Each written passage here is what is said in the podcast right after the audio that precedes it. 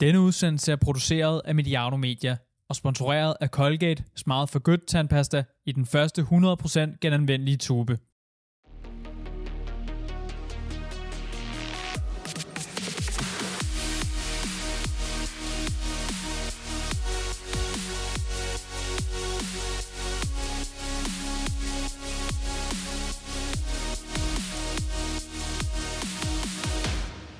Velkommen til Tips og Tricks til at få et mere naturligt forhold til mad, spisning og kroppen, og det er i relation til overspisning. Mit navn er Henrik Duer, jeg er træningsfysiolog, og med mig i studiet, der har jeg dig, Tine Dirken Homfeldt, psykolog. Velkommen til. Tak skal du have. Du får lov til at fortælle lidt mere om dig selv og hvad, hvad du egentlig øh, går og laver. Og det her, den her podcast her er jo egentlig en opfølgende podcast på en, vi to har lavet øh, tidligere omkring overspisning. Og den var måske mere hvad skal vi sige, øh, teoretisk anlagt øh, orienteret. Mens den her øh, podcast her øh, også er rettet mod overspisning, men er meget mere øh, praktisk anlagt. Og, øh, og hvad skal vi så igennem i, i den her podcast her? Vi skal også øh, starte helt fra scratch af. Hvad er overspisning og øh, Øh, det der med at spotte tegnene. Og øh, når maden dulmer eller er noget ubehageligt, øh, overspisning, det er det modsatte af mindfulness, Hvordan kan man fange sig selv, inden det går galt? Hvad har man i virkeligheden behov for? Og så til sidst, som er super, super vigtigt, det er konkrete redskaber, øh, der kan anvendes i, i hverdagen, og så også øh, eksempler øh, herpå. Velkommen til, Tine. Endnu en gang må jeg sige, du, det var ikke første gang, at, at du er med, og jeg tror faktisk, at det måske var podcast nummer syv, at vi, vi lavede en, en, et indslag om en udsendelse om overspisning. Nummer 9. Var det nummer 9? Nå okay, ja. Øh, og det var en af de første, jeg kan ikke huske, hvor mange jeg har lavet, men, men vi er over 50 og har været i gang over snart øh, ah, øh, et år og, og 3-4 måneder har været i gang. Så, så det, øh, det er over et år siden, vi, vi lavede den her overspisningspodcast. Og inden vi for alvor øh, går i gang, så vil jeg byde stort velkommen til vores øh, nye partner på Millennium Health. Og det er Colgate Smile for Good tandpasta. Og det er faktisk den første tandpasta, som øh, kommer i en 100% genanvendelig tube. Og øh, du vil høre mere om øh, Colgates nye tandpasta et par gange undervejs. Øh, der kommer et par små øh, indklip. Men øh, inden vi øh, kaster os ud i, hvad overspisning er, øh, så kan du lige fortælle lidt om øh, dig selv. Hvad er din sådan, mere specifikke baggrund, og hvad går du og laver til daglig? Jamen, øh, mit navn er Tine Dirking Holmfeldt, og jeg er uddannet psykolog. Jeg blev færdiguddannet fra Odense Universitet i 15 og har arbejdet som psykolog i de sidste fem år. Sidste år besluttede jeg mig så for at starte min egen virksomhed og har virkelig valgt at dykke ned i, i det her område, som handler om at have et kompliceret eller et forstyrret forhold til mad. Jeg arbejder primært med overspisning, øh, men det her med at spise på følelser, spise når man er stresset, bruge mad som en strategi til på en eller anden måde at, at håndtere noget i livet, som kunne være svært. Det er lige præcis det område, som jeg har sat særligt ind på. Og øh, nu lavede vi en podcast for nylig, der handlede om mindfulness og mindful spisning, og jeg ser også koblingerne mellem de to elementer, så det er også helt klart et perspektiv, som jeg også arbejder med dels det her med at fremme vores, vores evne til at være mere opmærksom på, hvordan vi har det, og på, på det liv, vi går og lever. Øhm, men også at arbejde med at være opmærksom på at fremme vores mentale sundhed, fordi det er alfa og omega, øhm, for at vi har et godt liv. Ja, jeg synes, at hvis man interesserer sig lidt for det her øh, overspisning generelt set, øh, så bør man lige øh, gå nogle udsendelser tilbage, og så øh, øh gå ind og høre øh, denne her øh, podcast om mindfulness og, og også øh, mindful spisning.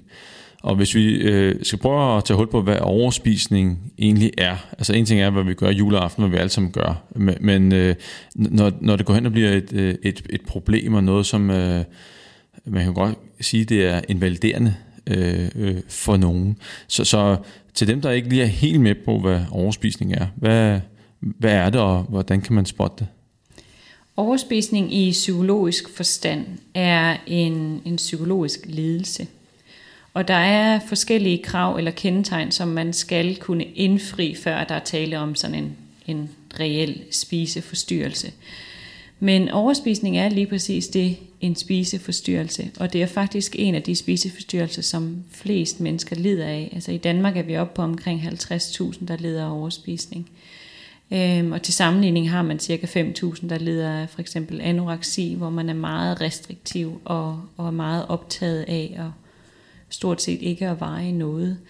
Øhm, men hvis man skal have en overspisningsforstyrrelse, øhm, så skal man jo selvfølgelig leve op til de her kendetegn. Og det handler også om, at man minimum skal spise en mængde mad, som er væsentligt større, end hvad andre mennesker ville gøre. Øhm, minimum en gang om ugen. Og det skal altså stå på i tre måneder, før man taler om, at der er en decideret forstyrrelse eller en lidelse. Og det er jo selvfølgelig en, en, en mild grad af overspisning, hvor at nogen oplever også, at de har de her overspisningsepisoder, altså hvor de spiser en så stor mængde mad, øh, og meget mere mad, end kroppen har brug for. Måske to gange om ugen, tre gange om ugen, syv gange om ugen. Og så er det jo der, hvor vi taler om, at overspisning er blevet invaliderende, som du selv siger, altså virkelig sådan en lidelse for personer, der står med det her problem. Øhm, de, de øh, kendetegn, som, som er mest udtalte, det er den her følelse af kontroltab, at man mister kontrollen, at det er ligesom om, at man går ind i sådan en, en boble, hvor at man bare spiser uden rigtigt at føle, at man kan stoppe igen. Man spiser uden en spisetrang, det vil sige, at man spiser faktisk, selvom man ikke nødvendigvis er sulten. Man spiser også ofte, til man er ubehageligt mæt. Altså man når sådan et punkt, hvor man er mæt, og så fortsætter man faktisk med at spise. Og den her spisning foregår som regel inden for, for en, afgrænset periode på to timer. Man spiser hurtigere end normalt, og man registrerer faktisk ikke rigtigt, hvad man spiser, hvor meget man når at spise på, på den her tid, fordi det kører bare sådan helt automatisk. Man spiser typisk øh, fødevarer, som man måske normalt har, har puttet i en boks, som hedder noget, der er forbudt. Det kunne være noget, der indeholder rigtig meget sukker eller rigtig meget fedt. Det kunne være junk food eller chokolade. Øh, og for mange mennesker er det også en kombination af forskellige former for fødevarer, som man ofte spiser alene, fordi man skammer sig over, at man rent faktisk ikke kan styre det her. Altså den her kontroltab, at man ikke kan styre det.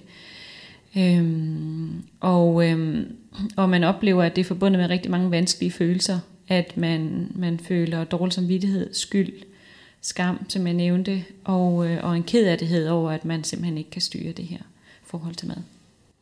Og det er lidt som, man skulle sige, det er jo kendetegn, hvor man selv kan lige lave checklisten og, stille sig selv de her spørgsmål her. Hvor mange af dem her, du lige har listet op, kan jeg sætte, øh, sætte hak ved. Men hvad, hvad, hvad nu, øh, hvis man... Øh, er hvad kan kalde det, pårørende eller, eller kollega.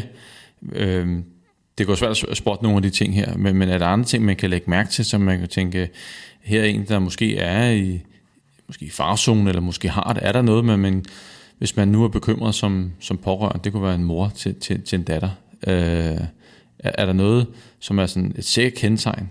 Mm. Eller findes de for udforkommende, der kigger på folk, der måske har en overspisningsforstyrrelse?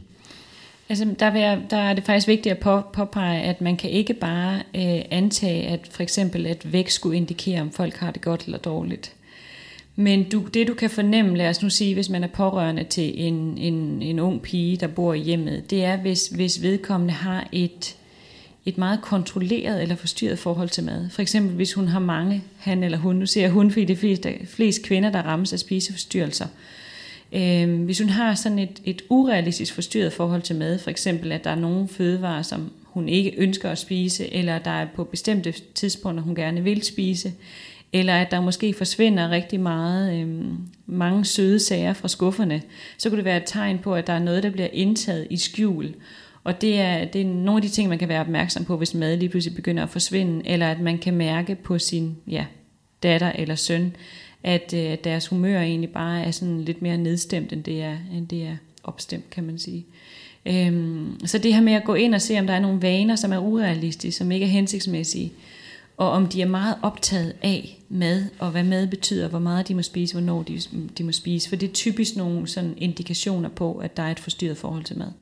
Jeg tænker også lidt, at øh, hvis der er, man som øh, pårørende i et eller andet omfang øh, kan se, at både til morgenmad, der bliver ikke rigtig spist noget. Og det, der bliver spist, det er en lille bitte smule, og så er det samme øh, til aftensmad. Nej, jeg er ikke øh, sulten, og så får man lige lidt øh, broccoli og noget kyllingfilet. Øhm, så, kan, så, kan man, altså, så må du spise en hel masse på nogle andre tidspunkter, hvor, hvor det så ikke er der. Er det også øh, et, et klassisk handlemønster, at når det så er sammen med andre, så spiser man næsten ingenting? Ikke fordi vi skal øh, øh pege fingre nogen og sige, at sådan er det, men, men er, er det, øh, forekommer det også, er det en en klassisk handling? Ja, det, der er lige præcis det her mønster mellem, at man går fra at være sådan restriktiv omkring sin mad, og være meget bevidst omkring, hvad man spiser foran andre. Og det er typisk for de personer, som oplever, at de vejer for meget. Altså, at andre mennesker ville tænke, at de ikke skulle, skulle spise større mængder, eller de måske skulle spise mere slankende mad. Øhm, og en måde at kompensere for det, man jo så indtager i en overspisning, det er jo så for eksempel, hvis man sidder foran øhm, familien, så, så vælger man måske at spise lidt mindre, for på en eller anden måde måske at indikere til ens omgivelser, jeg har styr på det. Jeg er ved at arbejde på at tabe mig for eksempel. Øhm, så det er et helt klart mønster mellem, at man går, man svinger ligesom mellem at være restriktiv, især foran andre, fordi der er en bevidsthed om, at vide, hvad andre tænker om det, jeg spiser, den måde, jeg ser ud på. Og så skjuler man sin overspisning, fordi man rent faktisk skammer sig over de mængder, man så overspiser, når der er ikke nogen, der ser det. Og der er ikke nogen tvivl om, at øh, har man lider med en overspisning, uanset om det er mild grad eller i svær grad, så, så er det jo øh, en, en mental udfordring, noget man egentlig øh, skal af med på en eller anden måde, øh, for at få et bedre liv. Og også, hvis man gerne vil tabe sig, så er der også øh, en ting med, at man skal have løst, ellers bliver det rigtig, rigtig svært at tabe sig, og ikke mindst at holde vægten, hvis man ikke slipper af med, med den her overspisning her. Men, men findes der noget på, øh, det har vi ikke talt om inden den her podcast her, men succesraten øh, for folk, som kommer på behandling. Jeg er med på, at det sikkert er, af, altså, man kan sige, hvor svær en grad af overspisning influerer på, hvor lang tid det tager at komme ud, og hvad succesraten er. Men, men øh, hvor lang tid tager det? Øh, findes der nogle tommelfingerregler? Er der noget forskning? Hvad er din uh, erfaring, hvis man skal slippe en eller anden form for overspisning? Først og fremmest så er det min erfaring, fordi at overspisning er en psykologisk ledelse, at overspisning skal behandles med psykologisk viden, psykologisk ekspertise og psykologiske redskaber. Det er sådan alfa og omega. Der er rigtig, rigtig mange dygtige behandlere derude, som jeg ved øh, også leverer resultater. Men i og med, at vi ved, at det er en psykologisk ledelse, så vil det rigtig god mening at få den øh, ekspertviden, kan man sige, eller få noget støtte fra nogen, der ved, hvad det handler om, når man taler om overspisning og spiseforstyrrelser. Så anvender man den øh, psykologiske tilgang, der hedder kognitiv adfærdsterapi. Nogle af jer kender det måske derude som CBT, Cognitive Behavioral Therapy, som, øh, som er den mest anerkendte og mest effektfulde terapiform. Og det er en terapiform, som foregår meget struktureret. Man har ligesom øh, nogle forskellige ting, man skal igennem over, hvad man så siger er imellem 6 og 12 samtaler, så skulle, så skulle man ligesom kunne afhjælpe overspisning eller komme overspisning til livs. Men man kan jo selvfølgelig ikke tage de menneskelige faktorer ud af det, der hedder, at det handler jo også rigtig meget om, hvor, hvor klar det enkelte menneske er til ligesom at vedkende sig sin del af, af det ansvar. Og vedkende sig det, øhm, det, der er jo den bagvedliggende årsag til, at man spiser. Fordi man kan jo få nok så mange redskaber. Øhm, man kan få nok så meget viden, men hvis man ikke arbejder med sig selv, og hvis man ikke virkelig tør at se sig selv og sin spisning i øjnene, jamen så tager det jo det længere tid. Det er jo ligesom, hvis man, man kan jo godt have en intention om at ville tabe sig, men hvis man ikke tager handlingerne, det kræves, jamen så kommer man ingen vejen. Altså en, en intention uden handling giver ingen resultater.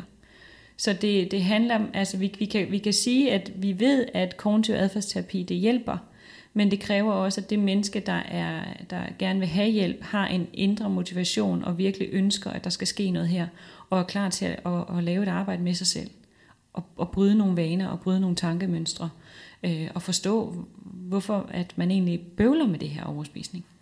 Og øh, så nu siger du, hvad det 6-12 samtaler, hvad er vi oppe i her på sådan en, en standardiseret behandlingsforløb? Er, er det sådan en samtale om ugen, eller er det en gang hver anden uge, hvor, hvor tit følger man op? Jeg tænker, er, er det så en, et tidsperiode på, lad os sige, at man kommer ind og er, at man er klar og, og topmotiveret. Øh, er det så tre måneder, man, to-tre måneder, er det det nabolag, vi, vi er over i, før man er, er ved, at, ved at få bukt med overspisningen? Ja, altså inden for kognitiv adfærdsterapi, hvor man siger, at vi anvender 12 samtaler, vi arbejder meget struktureret, vi arbejder igennem nogle, nogle dokumenterede redskaber, der virker. Jamen så er det 12 samtaler, og man tager så typisk en samtale om ugen. Ikke? Okay, så er vi oppe i, oppe i tre måneder. Og hvad så hvis, øh, altså der er jo en, en mild grad overspisning, og så er der den helt svære, hvor det forekommer øh, to-tre gange om dagen måske. Øh, er, er det det samme forløb, man kommer igennem? Er det øh, samme tidshorisont? Hvor, hvor, hvor er vi hen her? Forskningen viser, at kognitiv adfærdsterapi øh, har de største effekter på en mild til en moderat overspisning. Det vil sige, at man overspiser mellem 1 til 7 gange om ugen, og ikke mere end det. Hvor at de personer, som lider af en svær grad af overspisning, øh, som regel har brug for en eller anden ydre form for hjælp. Og der er også rigtig mange, der får specialiseret behandling på deciderede behandlingssteder for overspisning. Øhm, så, så forskningen omkring kognitiv adfærdsterapi baserer sig på de milde til de moderate grader. Og det, øhm, det program, jeg har udviklet, som jeg også hjælper øh, personer med overspisning, er også henvendt til dem, der spiser i en mild til en moderat grad. Okay, og øh, jeg bed lige mærke i det med, at du sagde, at folk skal være klar. Og, øh, og øh, jeg tror selvfølgelig, at det gælder inden for alle områder, men jeg ved også, øh, for, for vægttab, øh, en af de vigtigste, måske den vigtigste øh, succesparameter, det er, at, at, at man er klar til at, at øh, og, hvad skal vi sige, tage affære, fordi at det er jo ikke nemt at tabe, så det er heller ikke nemt at slippe med overspisningsforstyrrelse, og hvis man ikke går motiveret til sagen, og, og som du selv sagde, at, at man, en ting er, at man, man gerne øh, vil det, øh, og man, man er klar, men man skal også få prioriteret sig selv i, i hverdagen, og det skal helt op på toppen af, af listen, fordi øh, der kan komme arbejde, der kan komme mand, kæreste, hvad ved jeg, børn indover, som, som kan tage fokus, og så får man ikke sat sig selv forrest, og så er det vel også sværere at få succes med det her. Ja, i den grad. Altså det kræver en prioritering, og det kræver et valg. Men før man sådan virkelig kan, altså de fleste mennesker ved jo godt, at jeg vil gerne tabe mig for eksempel. Men kunsten er også at finde ud af, okay, hvorfor er det vigtigt for dig at tabe dig? Altså fordi vi bliver nødt til at få en større forståelse af, hvad er det, der skal drive det her værk. For det kan ikke udelukkende være en eller anden idé om, at det kunne være rart, for så kan jeg passe en størrelse 38. Men det er måske et spørgsmål om at sige, okay, men lad os nu antage, at du kommer ned i vægt. Hvad vil det betyde for dig? Hvilken forskel vil det have i dit liv? Hvad er det, du, hvad er det, du gerne vil, øh, vil føle, når du, når du har den vægt? Hvad er det, du gerne vil gøre i dit liv, når du når derned? Altså, hvorfor er det, det er vigtigt for dig? Og, det, og der er det meget vigtigt, at den enkelte tuner ind på sine egne behov. Hvorfor er det vigtigt for mig? Så vi ikke er så styret af, at det kunne være rart at se godt ud, sådan som der er måske andre, der lægger mærke til mig. Eller det kunne måske rart at, være at tabe mig, for så får jeg mere opmærksomhed. Eller det kunne være rart at tabe mig, for så tænker de andre ikke, at jeg er overvægtig. Vi bliver nødt til at lukke af for de der ydre faktorer, som motiverer os, og bliver vi nødt til at finde ud af, hvad er den indre motivation, hvad er det, der driver det her værk, hvad er det, du gerne vil opnå. Fordi det er den drivkraft, der skal drive projektet, fordi det, det er ikke nemt.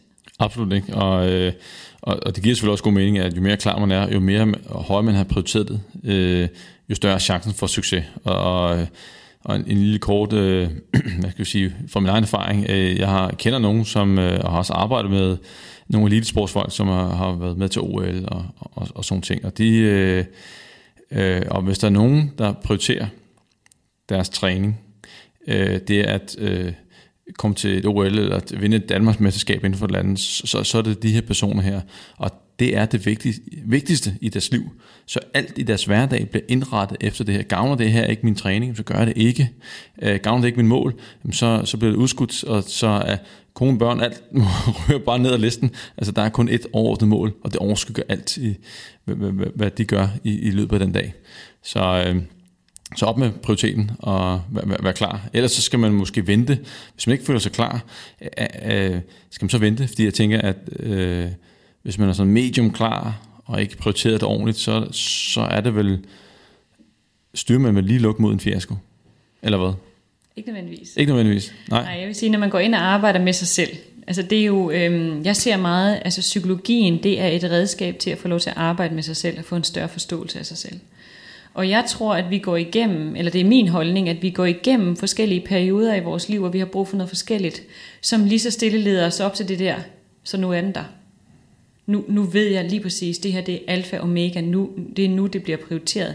Men nogle gange skal vi hjælpes derhen. Nogle gange skal, skal vi have noget hjælp til at se de ting omkring os selv, som vi ikke selv ser. Så det at gå ind i et forløb med en psykolog er altid gavnligt, fordi man lærer rigtig meget om sig selv. Man lærer rigtig meget om de ting, som ligger i vores skygge, kan man sige. Alt det, som, som vi ikke er opmærksom på til daglig, men som driver vores ageren og vores færden, selvom vi ikke er bevidste omkring det.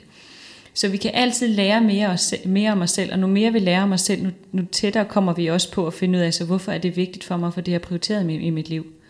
Men også bare det her med at lære og finde ud af, at jeg er vigtig, og mit helbred er vigtigt. Så jeg kan ikke hele tiden bruge undskyldning, at nej, men det er også bedre, at jeg henter mine, mine børn tidligt, end at, end at jeg får sat mig ned og lavet en madplan. Altså det her med rent faktisk at finde ud af, jamen jeg er jo nok værd i verden, så derfor prioriterer jeg, at jeg lige har 15 minutter efter arbejde til at få lavet den her madplan, så jeg er sikker på, at jeg får købt de her ting ind, eller få udfyldt den her, det her værktøj, som jeg har fået at vide, at jeg skal arbejde med i den her uge. Det her med at få prioriteret sig selv. Og det, det, det er nogle gange det, psykologer kan hjælpe folk med at sige, okay, nu handler det om dig. Så hvordan skal vi finde ud af at lære dig at passe bedre på dig selv og lytte til dine behov og sikre dig, at det bliver en prioritet? Yes. Og hvis vi springer tilbage til overspisningen, jamen, hvad, hvad, hvad er årsagen til, at det er mad og, og, og drikke, folk kaster sig over? Dulmer det noget? Øh, fjerner det noget negativt? Hvad, hvad, hvad er det, maden gør her? Maden gør rigtig mange ting. Altså mad er jo for søren, det er jo det, vi alle sammen tyr til. Nu siger jeg alle sammen. Mange af os tyr til, når vi skal hygge os. Nu skal vi mødes med nogle venner, vi skal have en god middag. Altså mad er virkelig forbundet med noget socialt og noget hyggeligt. Øhm, det mad også gør, det er, hvis vi er rent faktisk er stresset. Mange beskriver den her sådan uro i kroppen, eller sidren i kroppen. For eksempel, hvis man øhm, kommer hjem fra en arbejdsdag, og man ikke rigtig kan koble over, eller koble af fra at have været på arbejde til, at nu kommer man hjem. Så kan man måske mærke sådan en uro eller en sidren i kroppen. Og hvis man, hvis man spiser, så i det korte øjeblik, man lige spiser, så kan det dulme vores stressniveau og frigive noget dopamin i vores hjerne. Og dopamin, det er sådan en glædeshormon, og det er jo rigtig rart at opleve, hey, nu var der lige et øjeblik af glæde, hvis det der før har været, har været frustration, eller stress, eller pres, eller urohed i kroppen. Så mad bliver sådan på en eller anden måde et eller andet, et lille drug, kan man kalde det, som giver en eller anden en følelse af, nu er der lige en pause, nu er der lige ro, og der er en lille smule glæde eller noget belønning, som jeg ligesom kan, kan leve på. Øhm, men det holder kun i, på, altså i et kort øjeblik. Og også for dem, der overspiser, jamen det er jo kun lige det øjeblik, hvor man faktisk tager maden – og så kører det bare på automatpilot, indtil man, at det, der overtager i stedet, det er skam, skyld, oppustethed, ubehag. Så det ender jo faktisk bare med at have en langt større negativ effekt, end den følelse, man gik ind i det med. Øhm, så, så når man spiser mad på et niveau, hvor, det, hvor man går ud over sine kropsfysiske grænser, altså hvis man spiser enormt meget på sine følelser, indtil man har, rigtig ondt i maven, eller man overspiser, indtil man har rigtig ondt i maven, jamen så er det jo fordi, at der er et eller andet, som man ikke rigtig vil vedkende sig. Der, der må være et eller andet andet, som føles indeni. En eller anden følelse, som ikke er særlig rar, som man gerne vil væk fra. Altså undgå at mærke. Og der kan maden ligesom lukke ned. Fordi så, det man så forholder sig til i stedet, det er, hvor ubehageligt det egentlig føles, og alle de negative tanker og al den selvkritik, man så har mod sig, rettet mod sig selv efter. Nu introducerer Colgate meget for godt. Tandpasta i den første 100% genanvendelige tube. Det er tandpasta, der er vegansk, EcoCert certificeret og lavet på naturlige ingredienser. Så nu er der endelig noget at smile af. God for dig, god for planeten. Yes, og nu har vi lavet en, en podcast om, om mindfulness, og du sagde, inden vi, inden vi startede her, øh, at overspisning, det er det modsatte af, af, af mindfulness. Hvad, hvad mener du med det? Mm. Og bare helt kort, hvad, hvad mindfulness, det er dem, som ikke lige ved, hvad det går ud på. Bare helt, helt kort. Ja, mindfulness handler om det her med at være opmærksom med nærvær i nuet. Og når man spiser, stress spiser for eksempel, spiser rigtig, rigtig hurtigt, eller overspiser, jamen så er man jo ikke opmærksom. Man er ikke opmærksom med sit fulde tilstedevær. Man spiser bare på automatpilot. Altså det foregår helt automatisk. Man er ikke opmærksom, man er ikke bevidst omkring det. Så hvis man, hvis man ikke er opmærksom, jamen så nyder man selvfølgelig heller ikke maden, men man er heller ikke klar over, om man får for meget eller for lidt. Så, så man kan, hvis, sat på spidsen kan man sige, at hvis man overspiser øh, og gang på gang går ud over øh, behov, øh, kroppens behov eller kroppens grænser, jamen så er man jo absolut ikke til stede. Og man er slet ikke til stede med det, der rent faktisk er i øjeblikket. Mindfulness handler om at acceptere det, der er, hvad end det er om det er en vanskelig følelse, om det er en negativ tanke, men det her med, og jeg, jeg registrerer, at du er her, men jeg, jeg, jeg giver slip på dig igen. Hvor at, at det er jo det, man faktisk ikke tør, når man overspiser. Man tør faktisk ikke at være med det, der er, fordi det føles for ubehageligt, så spiser i stedet. Så man takler, man takler det med mad? Man takler ubehagen, uroen, det der gør ondt indeni med mad. Okay. Og øh, hvordan kan man fange sig selv, inden det går galt. Og, nu er, når definerer man så, hvornår er det gået galt, så det kan være forskellige niveauer, men, men kan, kan man øh, nå at stoppe sig selv? Ja, altså igen, som jeg også øh, understregede i podcasten om mindfulness, så handler det om det her med, at første skridt er opmærksomhed. Det her med, at øh, når du for eksempel sætter dig ud i bilen på vej hjem fra arbejde, det første du begynder at tænke på, det er, hvad skal jeg spise i aften? Hvis du kan blive opmærksom på, gud, nu satte jeg mod bilen, det var den automatiske tanke, jeg fik lige med det samme, hvad skal jeg spise i aften? Det her med at blive opmærksom på, at tanker om mad allerede starter måske flere timer, inden du skal have noget at spise. Så det her med start lige så stille og blive opmærksom på, hvad det er for nogle tanker, du har, og hvad det er for nogle automatiske handlinger, du har, der fører til, at du skal spise, eller hvornår du skal spise, hvor meget du skal spise, hvor du skal købe ind, hvor meget du skal købe ind. Så opmærksomhed er simpelthen alfa og omega. Yes. Og øh, så hvad er det egentlig? Altså, man siger jo, at øh, hvis man ikke er sulten, så er maden ikke løsningen. Og hvad er det egentlig, man, man har behov for øh, i, i virkeligheden her, øh, i forbindelse med overspisning? Ja, det er, jo, det, er jo, det er jo lige præcis det, man skal finde ud af. Og det er jo det her med, og hvis vi er i stand til at stoppe op i det øjeblik, og det kan være rigtig, rigtig svært, fordi den her overspisning er blevet så automatisk, vi gør det bare. Det er ligesom om det styrer os, i stedet for at vi styrer spisningen. Det er sådan bare, Nå, det er bare det, jeg gør. Og lige pludselig så havde jeg spist så meget, at jeg havde det rigtig, rigtig dårligt. Øhm, men vi skal blive opmærksom på at stoppe op i det øjeblik, vi for eksempel står hen i køleskabet. Og lige være opmærksom på, Gud, nu står jeg her igen. Og i det øjeblik, vi bliver opmærksom på, at vi står der og er på vej til at gøre et eller andet, vi normalt ville gøre, jamen det er også det, at vi rent faktisk kan, kan måske få en fornemmelse af, at jeg vide, hvad der sker lige nu. Altså det her med, hvis vi rent faktisk er i stand til at stoppe op i øjeblikket, som vi står der med skuffen åben, eller hånden nede i slikposen for syvende gang, hvis vi kan stoppe op lige det øjeblik, inden vi lige tager den næste mundfuld, og spørge os selv, hvad foregår der lige? Altså, hvad, hvad, hvad er det egentlig, jeg oplever lige nu? Fordi der er jo, der er jo et eller andet, der til synlædende ikke er hensigtsmæssigt. Fordi så vil jeg jo ikke stå her igen og igen og igen, for jeg ved jo, hvordan jeg har det bagefter. Så kan vide, hvad det er, jeg oplever lige nu. Og der kan man bruge hele den her øh, mentalitet, der ligger bag ved mindfulness, som handler om det her med at gå til øjeblikket med en accepterende, venlig måde. Så i stedet for at bebrejde sig selv for, at man nu står med hånden nede i slikposen for syvende gang, så man sige, hov, nu står jeg her igen.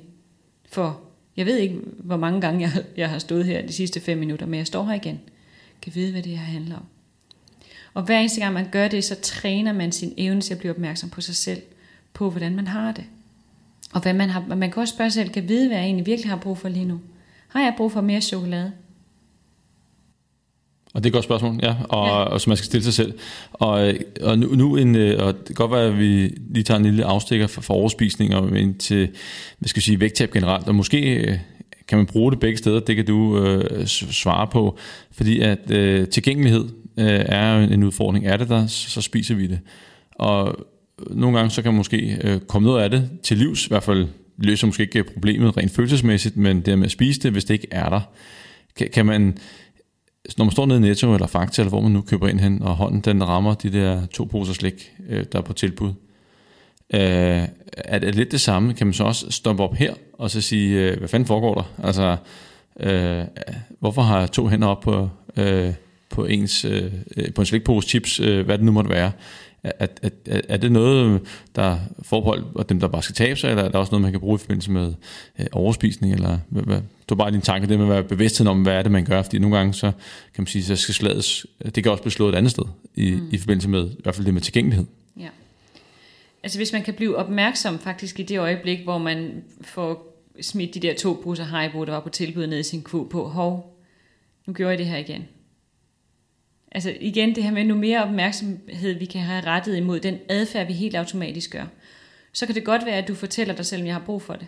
Jeg har brug for det, jeg kan ikke se nogen anden løsning ud af det lige nu, så jeg, nu gør jeg det alligevel.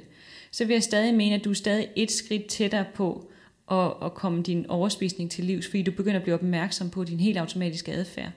Og det her med, at nu gør jeg det igen, jeg ved godt, det ikke er hensigtsmæssigt.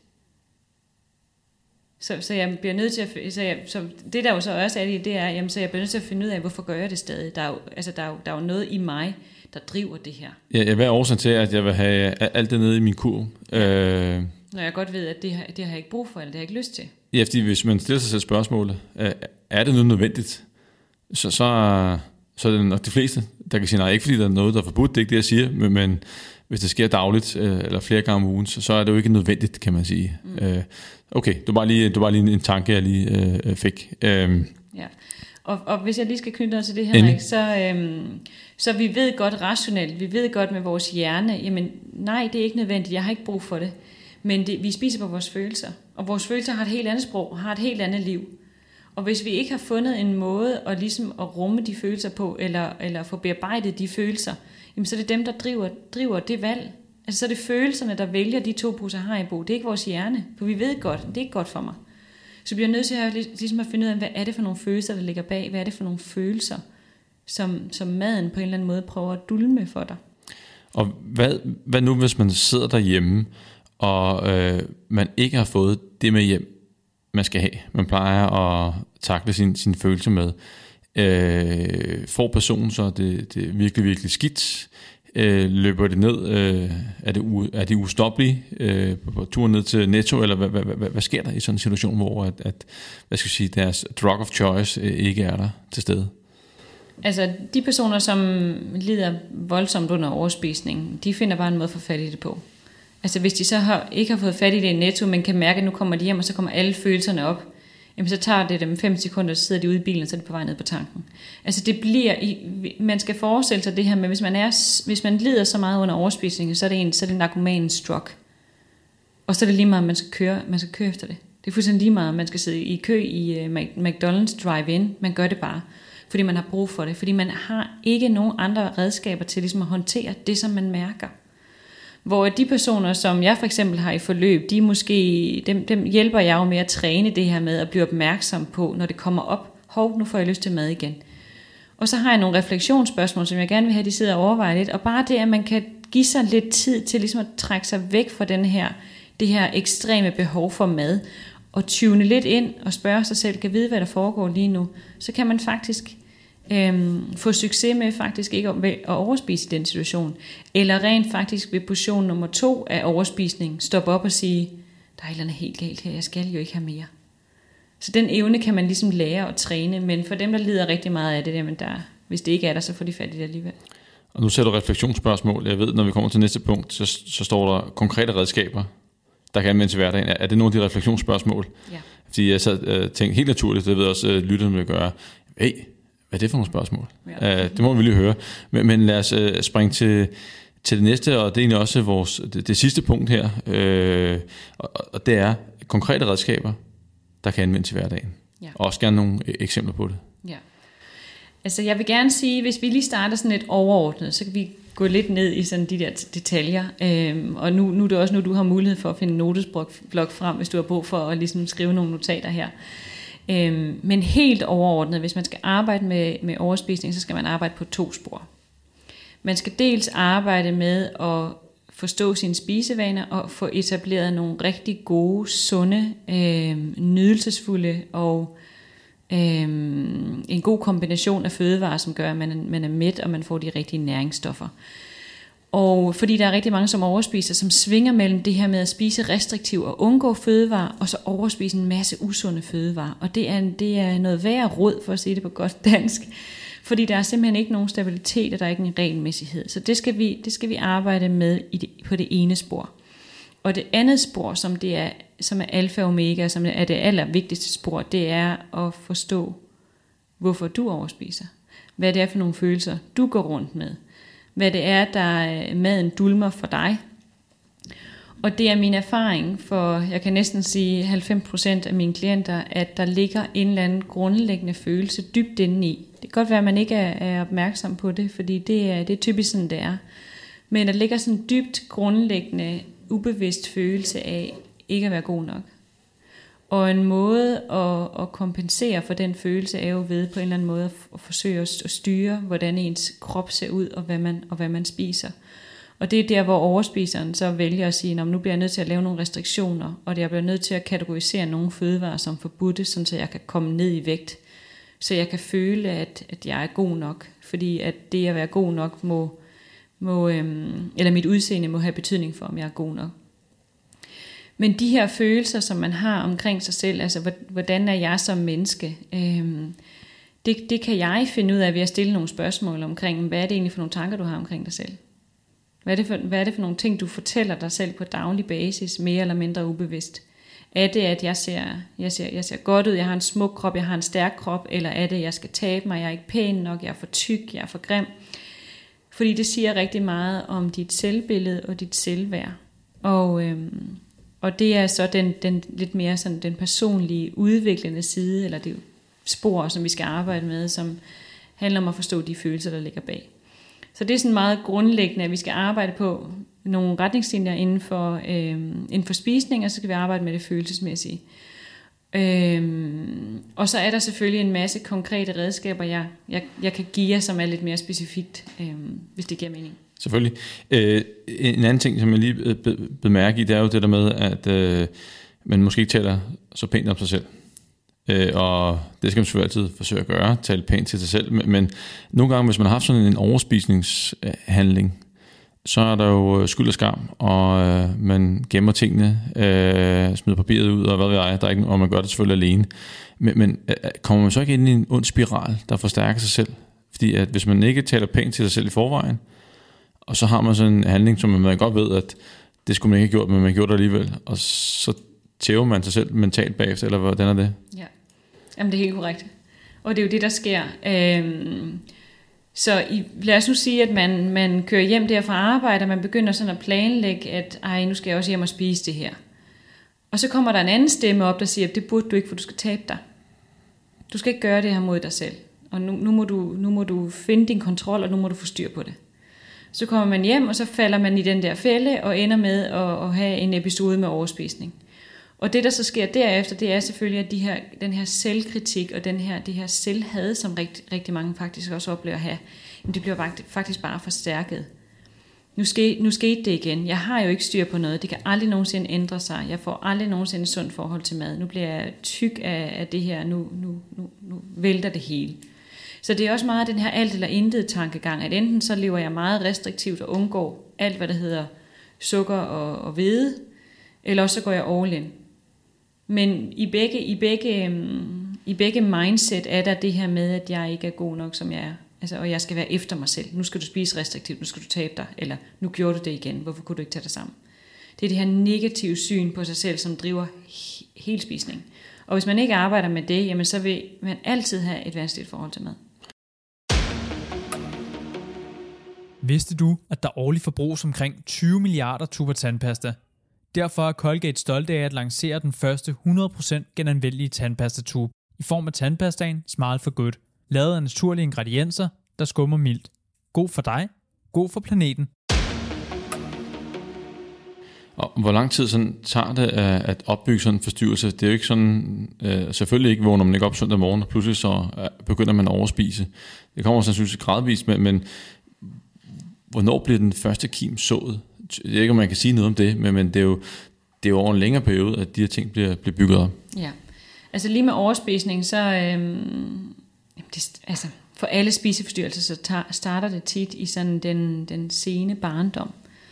Og det er typisk, øhm, det starter med, at man måske start, har nogle oplevelser i skolen med at blive mobbet på grund af ens vægt. Lad os nu sige, at man, man vejer for meget i en tidlig alder jamen så bliver, oplever man tidligt i livet, at man bliver bedømt på ens udseende, man bliver bedømt på ens vægt, og det er en negativ bedømmelse. Så er det måske der, at man begynder at gå på slankekur. Fordi det giver, jo, det giver jo god mening. Jamen, jeg vil gerne tabe mig, så må jeg jo slanke mig. Så må jeg jo komme på en slankekur. Og det der, det, der er tilfældet for rigtig mange af de klienter, jeg har i min forløb, det er, at de har været på, de kan slet ikke huske, hvor mange slankekur de har været på.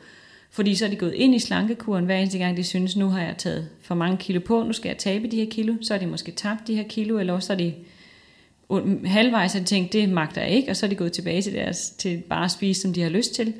Øhm, men det her med at have et mønster, hvor man hele tiden er på kur, ikke er på kur, er på kur, ikke er på kur, så kan vi jo godt sige os selv, at så har man jo et konstant et fokus på, at man skal ændre noget ved sig selv. Så nu skal jeg spise mere, nu skal jeg spise mindre, nu må jeg ikke spise det, nu skal jeg spise det. Altså det her med, at man meget, meget, meget tidligt får en konstant vurdering af sig selv, som på en eller anden måde er negativ, for man accepterer jo ikke, at man ser ud, som man er, og, eller man ser ud, som man gør, og man er, som man er. Så slankekurene prøver selvfølgelig at, at redde en fra at få flere af de her kritiske kommentarer fra ens kammerater, eller øh, føle sig øh, dårlig til sport, fordi man vejer for meget. Øhm, og så starter det lige så stille. Og hvis man så også øh, får nogle, nogle kommentarer, for eksempel fra nogle mennesker, der betyder rigtig meget for en, eller for eksempel et familiemedlem, som også lige får sagt, ja, du har vist også taget på, eller nu skal du passe på ikke at spise for meget, jamen så føder det jo, det er jo bare øh, som at fodre den der øh, selvkritik endnu mere. Så man kan sige, at det er en selvkritik øh, baseret på, hvordan man ser ud og hvad man vejer, som bare langsomt bygger sig op over årene og øh, som jo så kan udvikle sig til en decideret spiseforstyrrelse for overspisning, sådan i slut 20'erne, start 30'erne, hvor det virkelig viser sig, og der kan man typisk også se det på vægten, hvis, hvis det har stået på i lang tid. Ikke? Så ja, det er jo noget, der starter i den tidlige barndom for rigtig mange, eller i teenageårene, og så bygger det sig op, indtil man når til et niveau, hvor det simpelthen fylder hver eneste dag. Og øh, mit, mit sidste spørgsmål, øh, bliver man nogensinde helbredt, eller er det noget, man, man lever med, og så holder i, i skak på en eller anden måde? Øh, findes der øh, sådan definition på, om man er helbredt eller ej? Når du ikke gør det, så er du helbredt. Men man kan godt forestille sig, at det er noget, sådan, der altid vil være et eller andet sted i, i baggrunden og ulme mange år frem, fordi det har været så, så indgroet del af, af ens øh, liv, hverdag. Altså det, det handler rigtig, altså du kan, få, du kan få rigtig meget styr på din spisning, og du kan få et naturligt forhold til mad, hvor du rent faktisk ja, spiser det mad, du har lyst til, uden at overspise af det, som du også godt ved helbredsmæssigt ikke er sundt. Men det her med at have et helt naturligt, sundt, ikke skamfuldt, ikke dårlig samvittighed øhm, omkring mad, det kan du godt opnå. Men det, der afhænger af, om du kommer, du kommer af med det her med, som handler om dit forhold til dig selv, handler jo om, om du går ind i det arbejde med dig selv. Fordi ellers vil der hele tiden ligge den her kritiske stemme i baghovedet, der siger, ah, du burde ikke lige spise det der stykke kage. Og det er, jo, det, er jo, det er jo det mindset, der er afgørende for, om du rent faktisk stadig har en lidt spiseforstyrret mentalitet. Fordi du kan godt have et naturligt forhold til mad, hvor du spiser det, du skal, og du ikke overspiser. Men hvis du hele tiden stadig har den der kritiske stemme i baghovedet, der er lidt efter dig, eller nu skal du passe på, og nu skal du, så har man jo ikke, så man jo ikke helet sit forhold til mad, eller sit forhold til sig selv.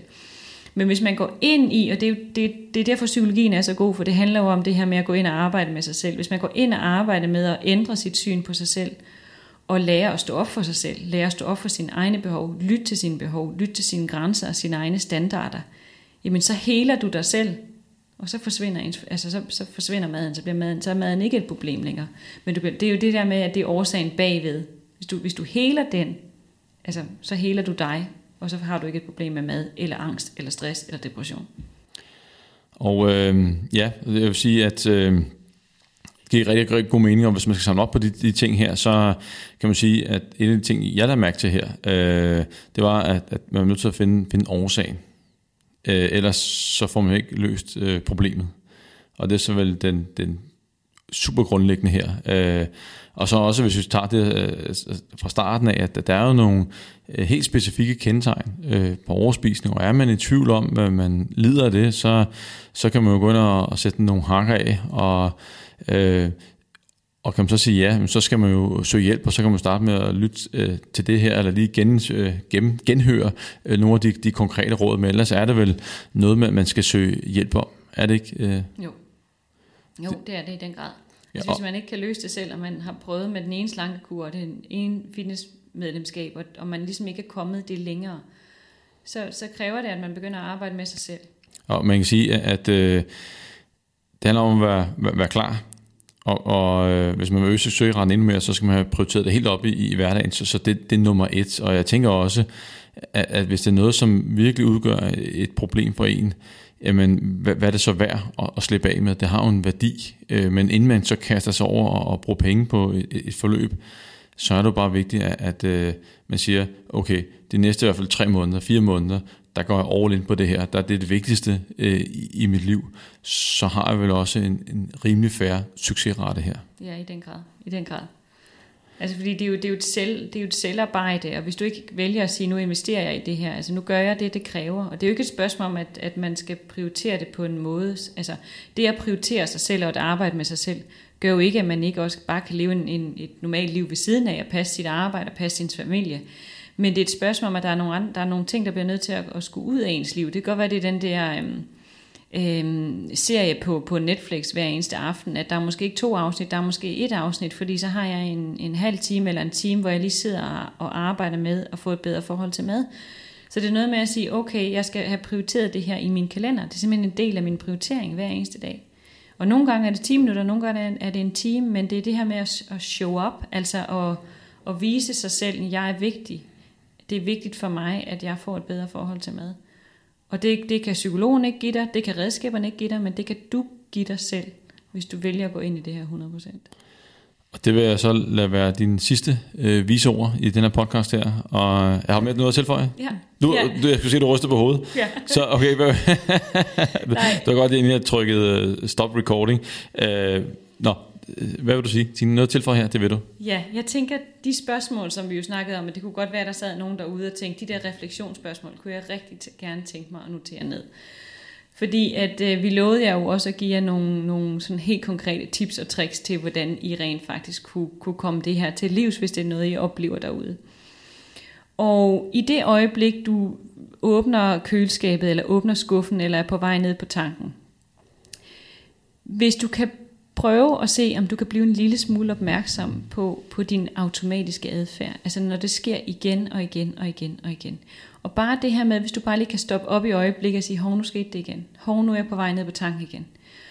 Og det er der, hvor jeg gerne vil bede dig om at stille dig selv nogle af de her spørgsmål. Og det du kan gøre, det er, at du kan skrive dem på en lille post-it, så kan du hænge dem, lad os nu sige, på køleskabet, eller på skuffen, som du typisk plejer at, øhm, at åbne, eller ude i bilen, når du er på vej ned på tanken.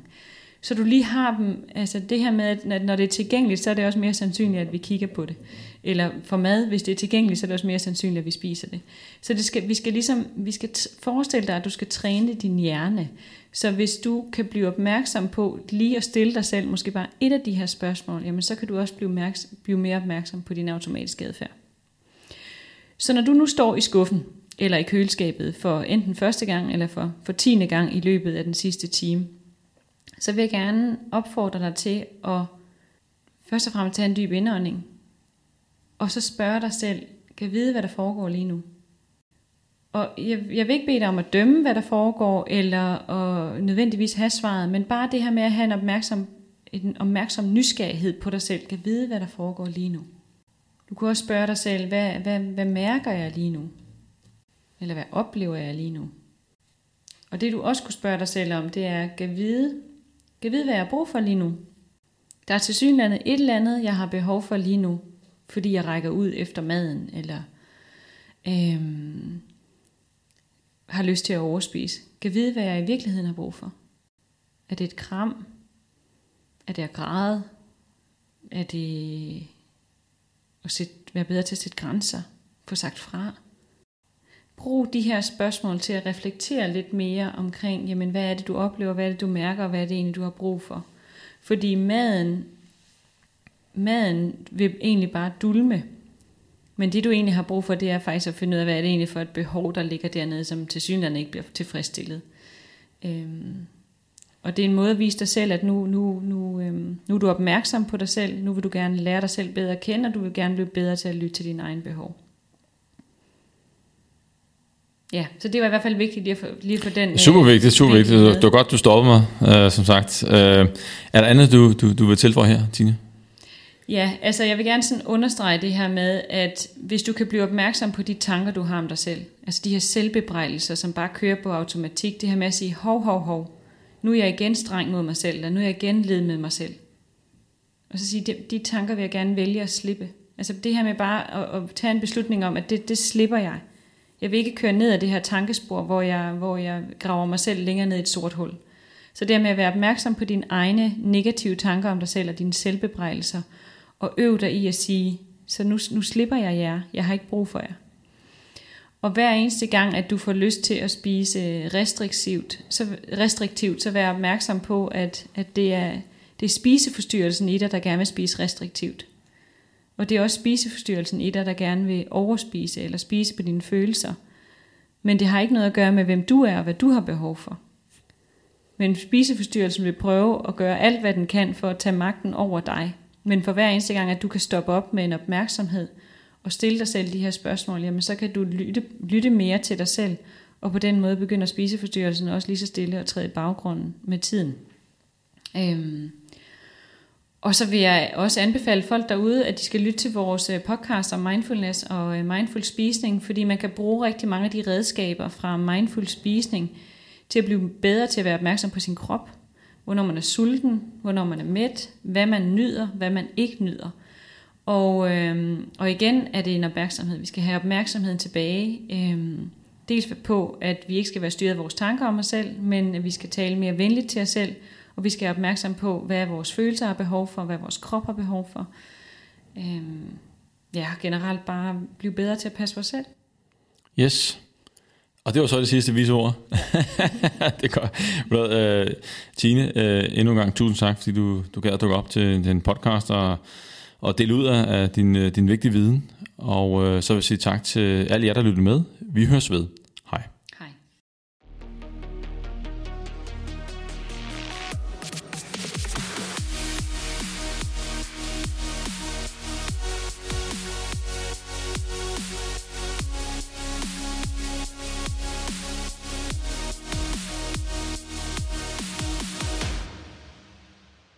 Denne udsendelse er produceret af Mediano Media og sponsoreret af Colgate Smart for Good tandpasta i den første 100% genanvendelige tube.